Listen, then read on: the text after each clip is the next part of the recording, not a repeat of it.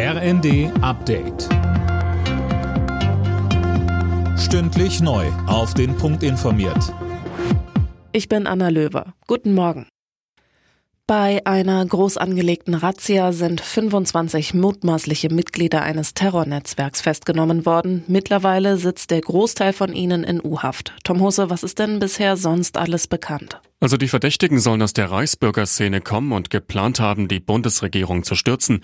Laut den Ermittlern waren die Pläne bereits recht konkret. Die Gruppe hätte demnach einen eigenen Rat gehabt und sei auch militärisch organisiert gewesen.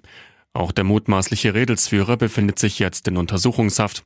Bundesinnenministerin Faeser zeigte sich bestürzt und sprach von einem Abgrund terroristischer Bedrohung. Zum voraussichtlich letzten Mal in diesem Jahr treffen sich die Regierungschefs der Bundesländer heute zu einer Ministerpräsidentenkonferenz.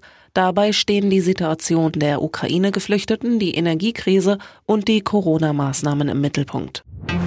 Wenn das Handy heute um 11 Uhr Alarm schlägt, nicht wundern, das ist ein Probealarm. Damit soll getestet werden, ob das neue System Cell Broadcast funktioniert. Sönke Röhling, vor zwei Jahren war der Warntag in einem regelrechten Desaster geendet. Ja, damals kam die zentrale Testwarnung mit einer halben Stunde Verzögerung an und viele Sirenen blieben auch ganz aus. Weil es vielerorts auch gar keine Warnsirenen mehr gibt, setzt man jetzt auf das neue digitale System, bei dem man per SMS oder Warn-App informiert wird, wenn man sich in einer Gefahrenregion aufhält. Und bei dem Test heute soll jeder so eine Mitteilung kriegen. Wie wichtig so ein System ist, hat die Hochwasserkatastrophe in NRW und Rheinland-Pfalz vor anderthalb Jahren gezeigt. Da wurden die Menschen nicht rechtzeitig gewarnt.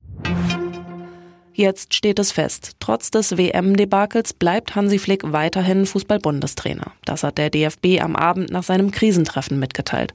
Man sei sich einig, dass Flick seinen Vertrag bis zur Heim-EM 2024 erfüllen soll. Alle Nachrichten auf rnd.de